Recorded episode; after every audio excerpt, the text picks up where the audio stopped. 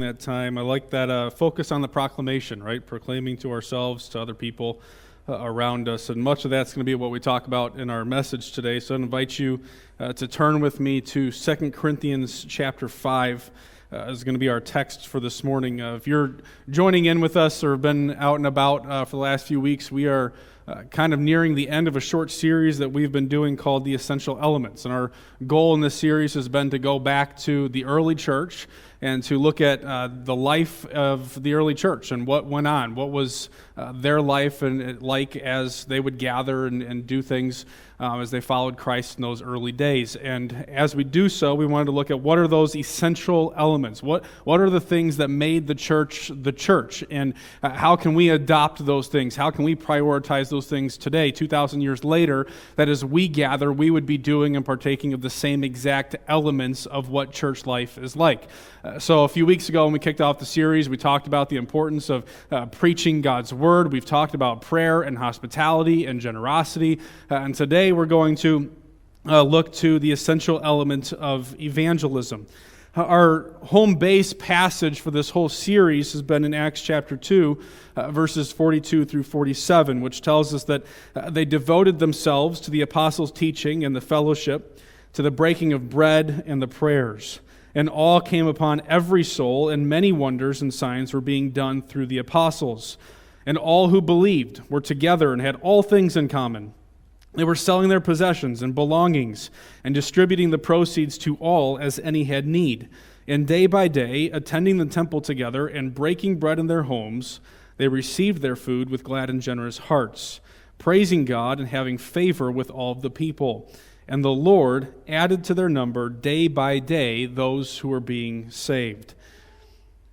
Uh, evangelism, if you will, is part and parcel to what life was like in the early church. As the church started to explode in the book of Acts, as a couple years ago, we spent uh, two uh, school years working through the book of Acts, and we learned and saw over and over and over again the gospel going out in the regions. As Paul would travel and the apostles would travel, they would go and they would boldly proclaim the gospel of Jesus Christ, and, and believers were being saved all over the place. And so, as we look at uh, this essential element this morning, 2 Corinthians chapter 5 starting in verse 11 gives us a, a good picture i think into what paul has in mind of, of how the church adopts this and the significance of the church adopting this element of evangelism. Now i recognize that at the outset of this message that for some the, the concept of evangelism is really intimidating. It's, it's scary. You know we think i, I, I have fears and, and uh, anxieties about speaking up for my faith and those could be for any number of different reasons. I, maybe i don't know what to say. I, i'm worried that i'm going to say something wrong I don't want to offend somebody and lose the opportunity.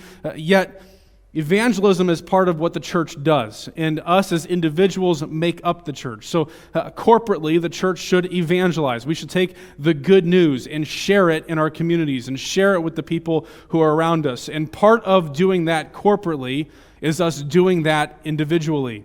Now, I know that evangelism is uh, a passion for some people, a gifting uh, for some people. They, they wake up in the morning, they're like, who am I going to evangelize to? Who am I going to share my faith with? And they're, they're eager to do it. And some of us are uh, a little bit more timid about that and say, I know I should, and I really need to trust the Lord to do that.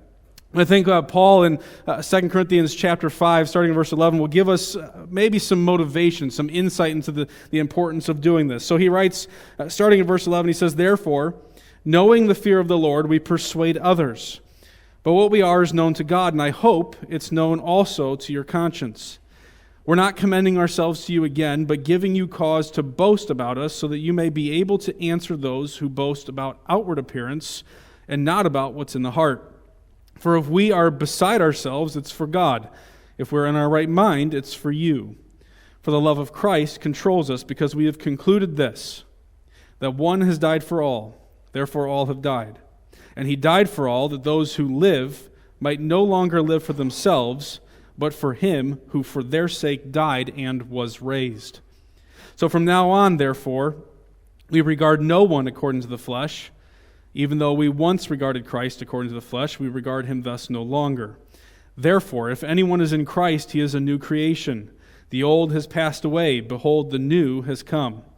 And all this is from God, who through Christ reconciled us to himself and gave us the ministry of reconciliation.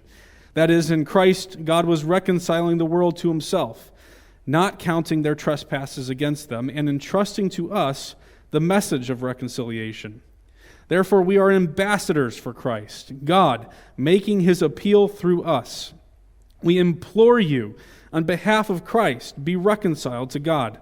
For our sake, he made him to be sin who knew no sin, so that in him we might become the righteousness of God. So, working together with him, then, we appeal to you not to receive the grace of God in vain. Would you pray with me as we open this time in the Word together? Heavenly Father, we come before you now and are grateful for uh, your Word that speaks to all aspects and facets of life. And Lord, we pray that uh, as we uh, consult it this morning, that by your Spirit, the preaching of it would go forth in clarity and in truth and in boldness. Father, I pray today that as we sit under the teaching of your word, your spirit would stir in our hearts the desire to uh, go and to share this hope that we have uh, with other people as well as we talk about evangelism. So, Lord, we do this now and we ask your blessing on our time. It's in Christ's name that we pray. Amen. Amen.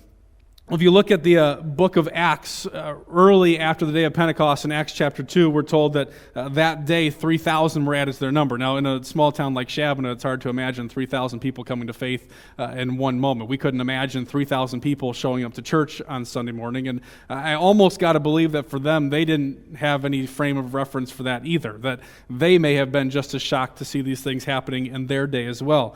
But it wasn't long right after that where you had the, the apostles uh, in the, the public sphere that you had more personal evangelism taking place too in Acts chapter 3, uh, where you have the lame beggar that's one on one. We're sharing the gospel with an individual and, and the hope that we have in Christ. Uh, throughout the book of Acts, we see the apostles and Paul and uh, all these guys going and, and preaching uh, boldly. If you remember from our Acts series, it was the, the on, like on repeat, right? Paul would go to a new city, and where would he go? He'd go first to the synagogue. The Jews would get ticked at him, then they'd kick him out, and then he'd go and he'd preach to the Gentiles. And it was like over and over and over this was happening. And no matter the amount of opposition, no matter the amount of rejection uh, that the apostles would, would, would, receive, they would continue to go. They would continue to take the gospel. Uh, they would be bold with it. And that should stir us to the same ideas. And then as we look even for us, that today it, would, it should stir in us the desire to see these things continue to take place.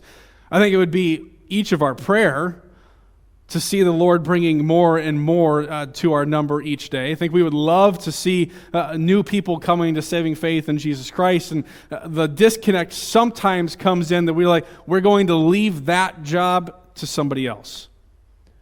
We'll let the, we'll let the pastors take care of evangelism. We'll let the, the people who are passionate about evangelism take care of it.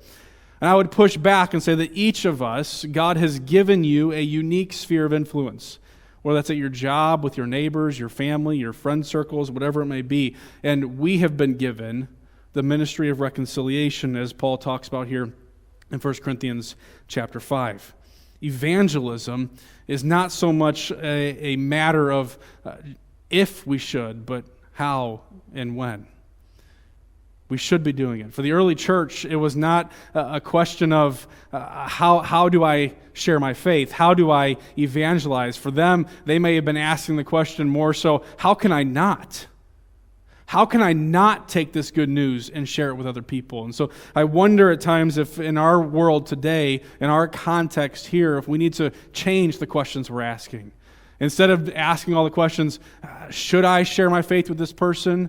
Is it the right time? Is it how could I not speak up about my Lord? And Bill, that was a great point to that, right? How can we not share Jesus with other people if he's so important to us, so great to us, if he's done all of these wonderful things in our lives that we sing about and proclaim and celebrate? Who are we to hold that to ourselves? So, Paul, uh, as he writes uh, this letter to the Corinthians, uh, he tells them, and I think this is kind of that, that first baseline driving factor to why we should share our faith, is uh, we would evangelize if we perceive the spiritual need. Verse 16, if you look there with me, Paul says, From now on, therefore, we regard no one according to the flesh. Right? And that could be an easy thing for us to do because outwardly, we look at people all around us and we say, Man, they're living good lives. Right? How many times have you heard somebody, even somebody who's maybe passed away, and they say, well, they were just such a good person? They were a good person. By what standard? By what standard? Our, our world operates under this idea that, that people are good, and when we perceive uh, people just as good because maybe they've got the, the nice house and they've got their life seemingly put together, so uh, we don't need to bring that up. They seem to be doing fine. But if we would learn to continue to evaluate people and to regard people according to the Spirit, recognize there's a spiritual need, a desperation that's taking place, then it may change our, our level of intensity, our motivation to go and bring the good news. So I didn't tell him I was going to do this, but my brother's a doctor. And last night we were sitting around a fire in the backyard, and he was telling stories of, you know, working with patients. And he has a unique role as a doctor to tell people how it is with their, with their body. They come to him when there's issues that are going on, and he needs to tell them what it is and the solutions for doing it. Now, people aren't always receptive to those things. Does that mean that a doctor doesn't have the responsibility to share what it, to speak how it is? Likewise, brothers and sisters, if we recognize that there are those around us who are in spiritual desperation, who better to speak up and tell them about what's going on than us? See, evangelism comes from the, the root word euangelion, which is the word for gospel, right? And the idea of gospel literally is the good news. So we think about the good news, and the irony is sometimes we're so timid to share the good news, and maybe it's because we know that for there to be good news, there also has to be bad news. And so it's easy sometimes to, to take the gospel and we, we will present the gospel as, as the good, the good, the good, and we don't want to talk about the bad. But when we don't talk about the bad news, the good news is diminished.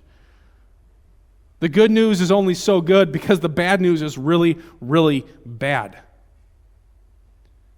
That all of humanity has fallen, that all have sinned against a holy God that one day all people will stand before the judgment seat. So please, place your faith in Jesus Christ because that's the good news. That God loved the world in this way that He sent His Son to be the propitiation for our sins. So don't dismiss the bad news with the good. We have to recognize the spiritual need. I, uh, you've maybe have seen the videos that they were circling a while back of people who would walk around with a number above their head, right? Just made up video. And the number they learned represented the amount of time that they had left to live. And when people started to recognize this, kind of the, the main character in these videos, they, they became more intense about wanting to help these people, wanting to be kind to them. They'd see people that had large numbers and people that had very small numbers, and their compassion went out for the people with small numbers. Now, here's the reality we don't walk around with numbers above our heads. We don't know. But if we could understand from the teaching of God's word, from what He has revealed to us, that people are walking around in desperate need of the good news, that may just stir our hearts to say, We've got to share. I've got to share. Because I love them and I care for them. So then, number two, as we look at Paul's writing, if we perceive this bad news, then we also have to recognize in our evangelism and our witnessing that we partner with God. Now, this is not so much like the 50 50 partnership, like we're, we're both equal in arms here. But Paul tells us that uh, we, in verse 1 of chapter 6, working together with him, he tells us that God has given us this ministry of reconciliation, that, that we are ambassadors for Christ. And I remember when I was in college at Taylor, I was going, getting ready to go on a month long mission trip to Ghana. And part of our, our prep work for it, they required everybody who was going on these mission trips to go and talk to some of these missions reps that they bring to the school. And uh, so I reluctantly went to do it because it was just another task that I had to do. I wasn't really looking forward to it. And uh, so down in the, the commons area of our dining hall, uh, they had all these different tables set up, all these missions reps down there. And I was like, I don't know what, um, I'm just going to go pick someone random and talk to them. So I looked for the first table that had some guy there that wasn't talking to someone else. And I was just straight up with him. I was like, hey, I, we're supposed to come and talk to somebody about missions. I'm getting ready to go on a trip. And so just any advice you've got or. Yeah I was a college kid, not really caring a lot about it. The guy's name was Ron. I remember this because what he said stuck with me. And Ron asked me a question. He said, Jeremy, when you, when you go on this mission trip, what do you want people to remember when you're gone? I was like, hmm, well, I would obviously want them to remember the Lord and to know God. He's like, exactly. So often we go in to ministry and life with the desire to have the starlight on us. It's about us in some degree, my capabilities, my creativeness to creativeness to witness. He's like, that's not what it is at all. So Ron asked a question then. He's like, if you go to a concert and uh, he's like, let's say you go to a concert to listen to one of the greatest trumpetists around. He says, you're going to go to this concert and uh, as uh, imagine you listen to the whole concert, wonderful. You get in the car and you're going home. What what are you talking about? Like probably how great the musician was. Bingo. He's like, you're not going to sit there and talk about how shiny or dented or anything that the trumpet was. You're going to talk about how that musician was able to do something so magnificent with that trumpet. It's, the, it's about the musician. He's like, the same idea is with us. We're the trumpets. He's like, last time I checked, this trumpet, just so you know, has been sitting on this chair since well before you guys showed up this morning. I bet you haven't heard it make a noise. Bet you haven't seen it. Because on its own, the trumpet doesn't do anything. But in the hands of the musician, it can perform beautiful music to the extent that when you leave, the musician gets all the glory. Now, I'm not going to play it because I don't know how to play the trumpet, but I wanted to have something to hold in my hand. So thanks, Tom, for letting me borrow your trumpet this morning. Eh, but as we consider our witness to the Lord, that singular thing has been such, it has been ingrained in me from that day. From going down to that dining hall with the intention just to check something off a list God used a simple conversation with a man named Ron to help shape my perspective of ministry for years to follow. See, if we're going to partner with God, it's not so much a matter of uh, our creative lenses, our, our uh, great plans and philosophies of ministry. Uh, our partnership with God means we need to learn to stick to our role. We need to learn to be faithful and responsible uh, to the role that we play. And that role is to be the trumpet, to be the mouthpiece for God. Paul says that we are ambassadors. You know what that means? We carry a message, but that message isn't even our own. We carry a divine message from God so that we take it and we are simply God's mouthpiece. And so often, I know as we talk about, and, and, and, it becomes so real when you plug in names and you think of the people that you love and you care about your family, your close friends, your neighbors, the ones that, that it breaks your heart to know that they're not walking with the Lord. And if they died this very moment, you know the reality that would stand for them. And it gets real then because it, it becomes everything to you to want to convince them of the truth. But the reality of it is, we have our job and God has His. Our job, speak, proclaim, share the message. God's job, change hearts. So Paul says in 1 Corinthians chapter 3, what then is Apollos, right? What is Paul? But servants through whom you believed, as the Lord assigned to each. He says, I planted, Apollos watered, but God gave the growth. So neither he who plants or he who waters is anything, but only God who gives the growth. And I tell you, brothers and sisters of Christ, when that becomes real for us, your evangelism takes on a whole different form. Because instead of the guilt trip, instead of all the pressure, now there's freedom because I have a message to proclaim and I'm just the messenger. So if you're going to shoot the messenger, shoot the messenger. But it's God's message. And there's a lot of pressure off your back when you know that God's the one who has to change their hearts. There's no matter of how creatively you can present the gospel. If people's eyes and hearts are blinded to the truth, they need God to open those. But God has chosen that this is the means by which he would reach men. So we've titled today's message Evangelism God's Appeal to Man Through Man.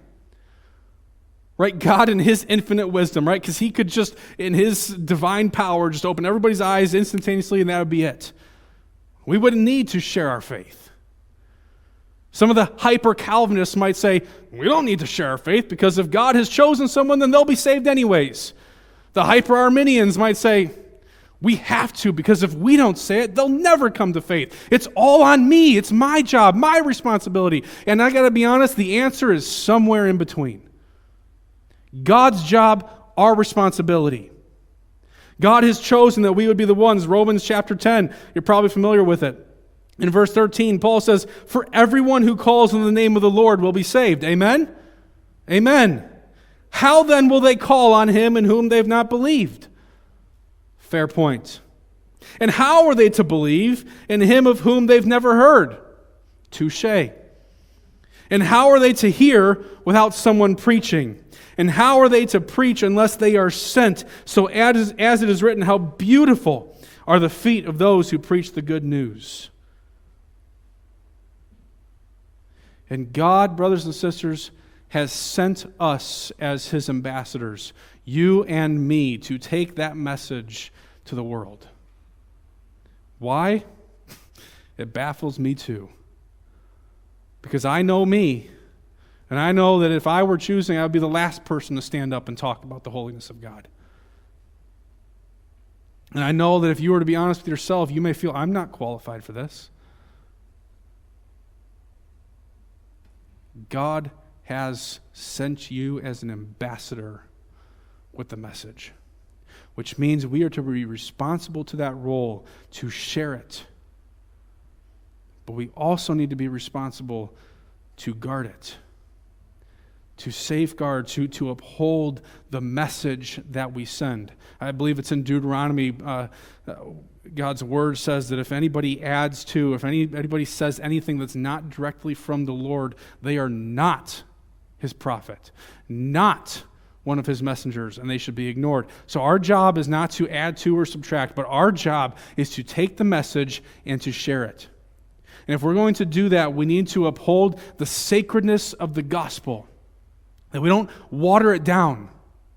That we would preach it. And that's, you made a point, Bill, right? Uh, what I have heard, I have passed on to you. What I have heard, I have passed on to you. That's Paul's writing through and through. That's the apostles through and through. Is that not us today? What we have heard, what we have read, what we have received, we pass on. At times it's going to be difficult, at times it's going to be harsh, but it's so important. The Apostle Paul writes in Galatians chapter 1, he says, I'm astonished. You are so quickly deserting him who called you in the grace of Christ and returning to a different gospel. Not that there is another one, he says, verse 7, but there are some who trouble you and want to distort the gospel of Christ. He says, But even if we or an angel from heaven should preach to you a gospel contrary to the one that we have preached to you, let him be accursed.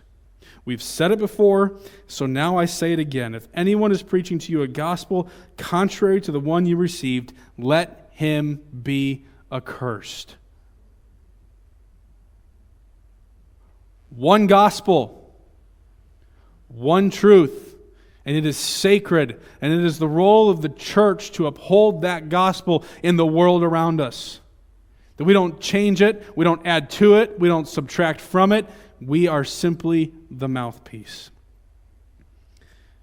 And we do that because we recognize the significance of it. If you look back to our passage in uh, 1 Corinthians chapter 5 and verse 19, Paul talks about this ministry of reconciliation. He says, That is, in Christ, God was reconciling the world to himself, not counting their trespasses against them.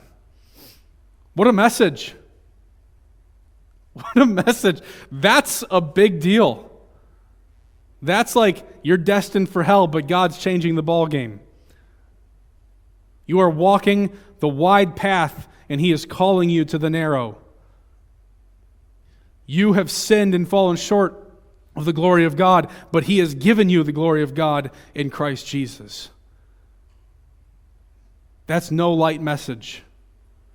And we share with much greater uh, confidence, much greater boldness, messages that are much lighter than that. So, how much more should we open our mouths for this?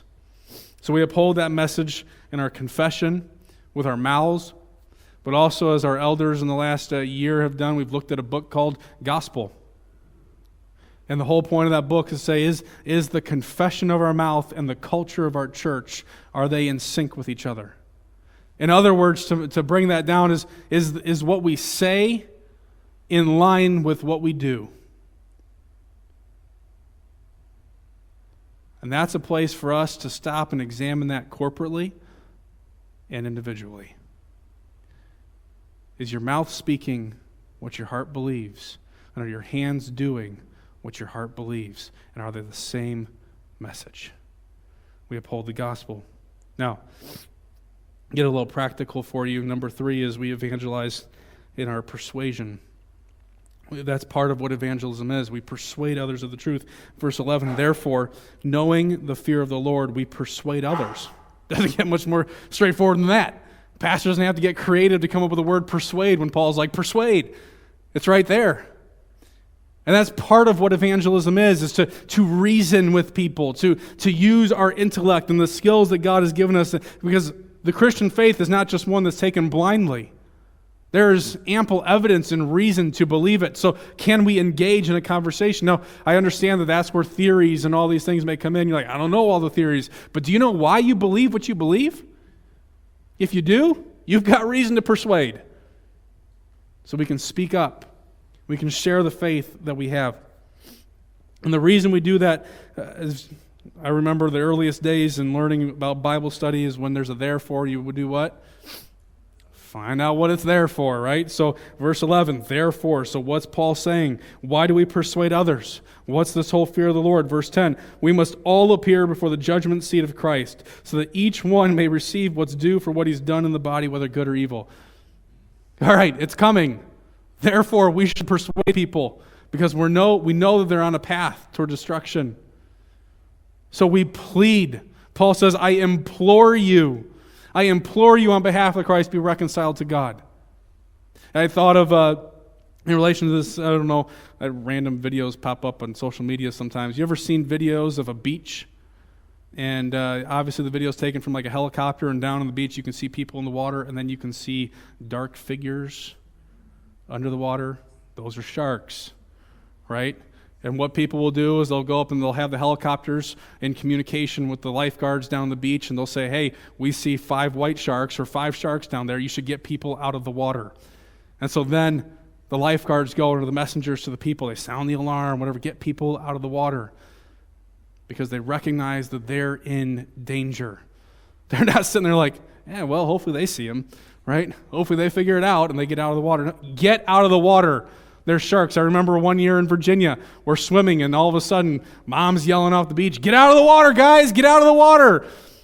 And people are running down the beach, There's a shark! There's a shark! When people are in danger, we know it's instinctive within us to want to inform them, to tell them you're in, you're in harm's way. If we recognize, guys, that people are in harm's way, that by living a life of rebellion against God, they are bringing upon themselves the judgment of God rightfully deserved. Would we not share? A day is coming. Repent and believe. So we reason. We engage our intellect. And not to the, uh, discourage anybody to say, man, uh, well, what if people out argue me? What if they present something that I don't know how to respond to? Again, guys, stick to your pay grade. They might. We don't know. But in the same context of uh, being a, a, a witness to Christ, Jesus says in Luke's gospel not to be anxious about what you say, for the Spirit will teach you what to say in that very hour. And that's convicting to me. Because I gotta be honest, there's times that for me, the fear can make me question should I bring it up? But man, if I really believe, if I really trust the Lord in what He says, don't be anxious about it. The Spirit of God will lead you and guide you in that very hour. I wonder if I'd take a leap on that. I wonder if I'd just step out and say, All right, Lord, I'm going to trust you. Not to be foolish with my words, but in prayer to go out and say, Lord, let me be the ambassador that you've called me to be. See, our persuasion when we evangelize is not just about winning arguments, right? That's not the goal. It's not just about having the answer. It's not just about uh, having the argument that beats someone else so they're left without an opinion. It's not about the argument, it's about the soul, it's about the person. Because you can have all the right information, but if you deliver it wrong, if you deliver it in a way that, that builds a barrier that's going to contradict the message that we share. Right? Uh, Paul, just below this in our passage in verse 3 of chapter 6, he says, We put no obstacles in anyone's way so that no one may find fault with our ministry. Right? Sometimes what happens is we go with all the right arguments and we do so in a spirit of hostility, we do so in a spirit of pride that we want to win the argument. And in so doing, perhaps we build an obstacle. You may have stumped me, but I want nothing to do with the message that you share. So we do so with all patience and gentleness. We do so going to the great lengths that encourage you to look at those beginning uh, verses of chapter 6 and 2 Corinthians and the things that Paul uh, brings up and the, the hardships that they went through for the sake of bringing out the truth. But our goal, guys, is not to win those arguments, it's to win the soul. It's about the person, it's about their faith. And God uses the arguments, He uses our reasoning to do that. I would invite you to look over to Acts chapter 17 with me. This is a beautiful example of it. The Apostle Paul, uh, out in one of his missionary journeys, uh, finds himself in Athens. Uh, while he's in Athens, he ends up in the Areopagus, and uh, this is probably a very famous, you're familiar with it. Uh, we're told in verse uh, 22 of Acts 17 So Paul, standing in the midst of the Areopagus, said, Men of Athens, I perceive that in every way you are very religious. For as I passed along and observed the objects of your worship, I found also an altar with this inscription To the unknown God. So what therefore you worship as unknown, this I proclaim to you. And it's a beautiful picture for Paul. He's engaging with these people on their turf. I, I, see that you're, I see that you're religious people, but I see where you're off. And so he, he, he builds the bridge, if you will, and says, Here, We're on common ground. But you don't know this God. So I want to tell you all about him. And he goes on, the God who made the world and everything in it, being Lord of heaven and earth, he doesn't live in temples made by man, nor is he served by human hands as though he needed anything.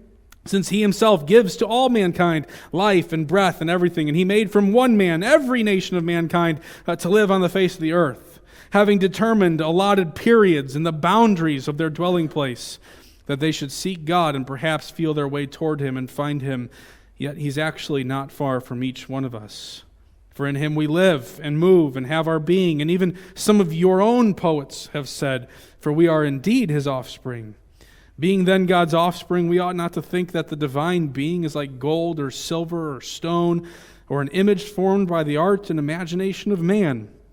The times of ignorance God overlooked, but now he commands all people everywhere to repent because he has fixed a day on which he will judge the world in righteousness. You see it coming back. By a man whom he has appointed, and of this he has given assurance to all by raising him from the dead. See, our evangelism takes the form of persuasion, but uh, there's a part of sharing the gospel that is straight up proclamation. This is the truth. This is who God is. This is what God has done. And so uh, we proclaim Christ. And as you look at uh, the Apostle Paul throughout his epistles, as you look at the, uh, the apostles that minister in the early church, the message, the proclamation was Christ crucified and risen. That is perhaps one of the greatest failures at times of Christian evangelism. Jesus died for your sins. Yeah, he did. But if he stayed in the grave, you better start worrying about him again. Because we're still under the law. Your sins are not atoned for. And so you better have showed up to church this morning with your goats and sheep and pigeons because we've got business to do. Christ crucified, Christ risen. That is the fulcrum of the Christian faith. Not in any way to say that the other doctrines of the Christian faith are not important. But without the resurrection, there's no Christian faith.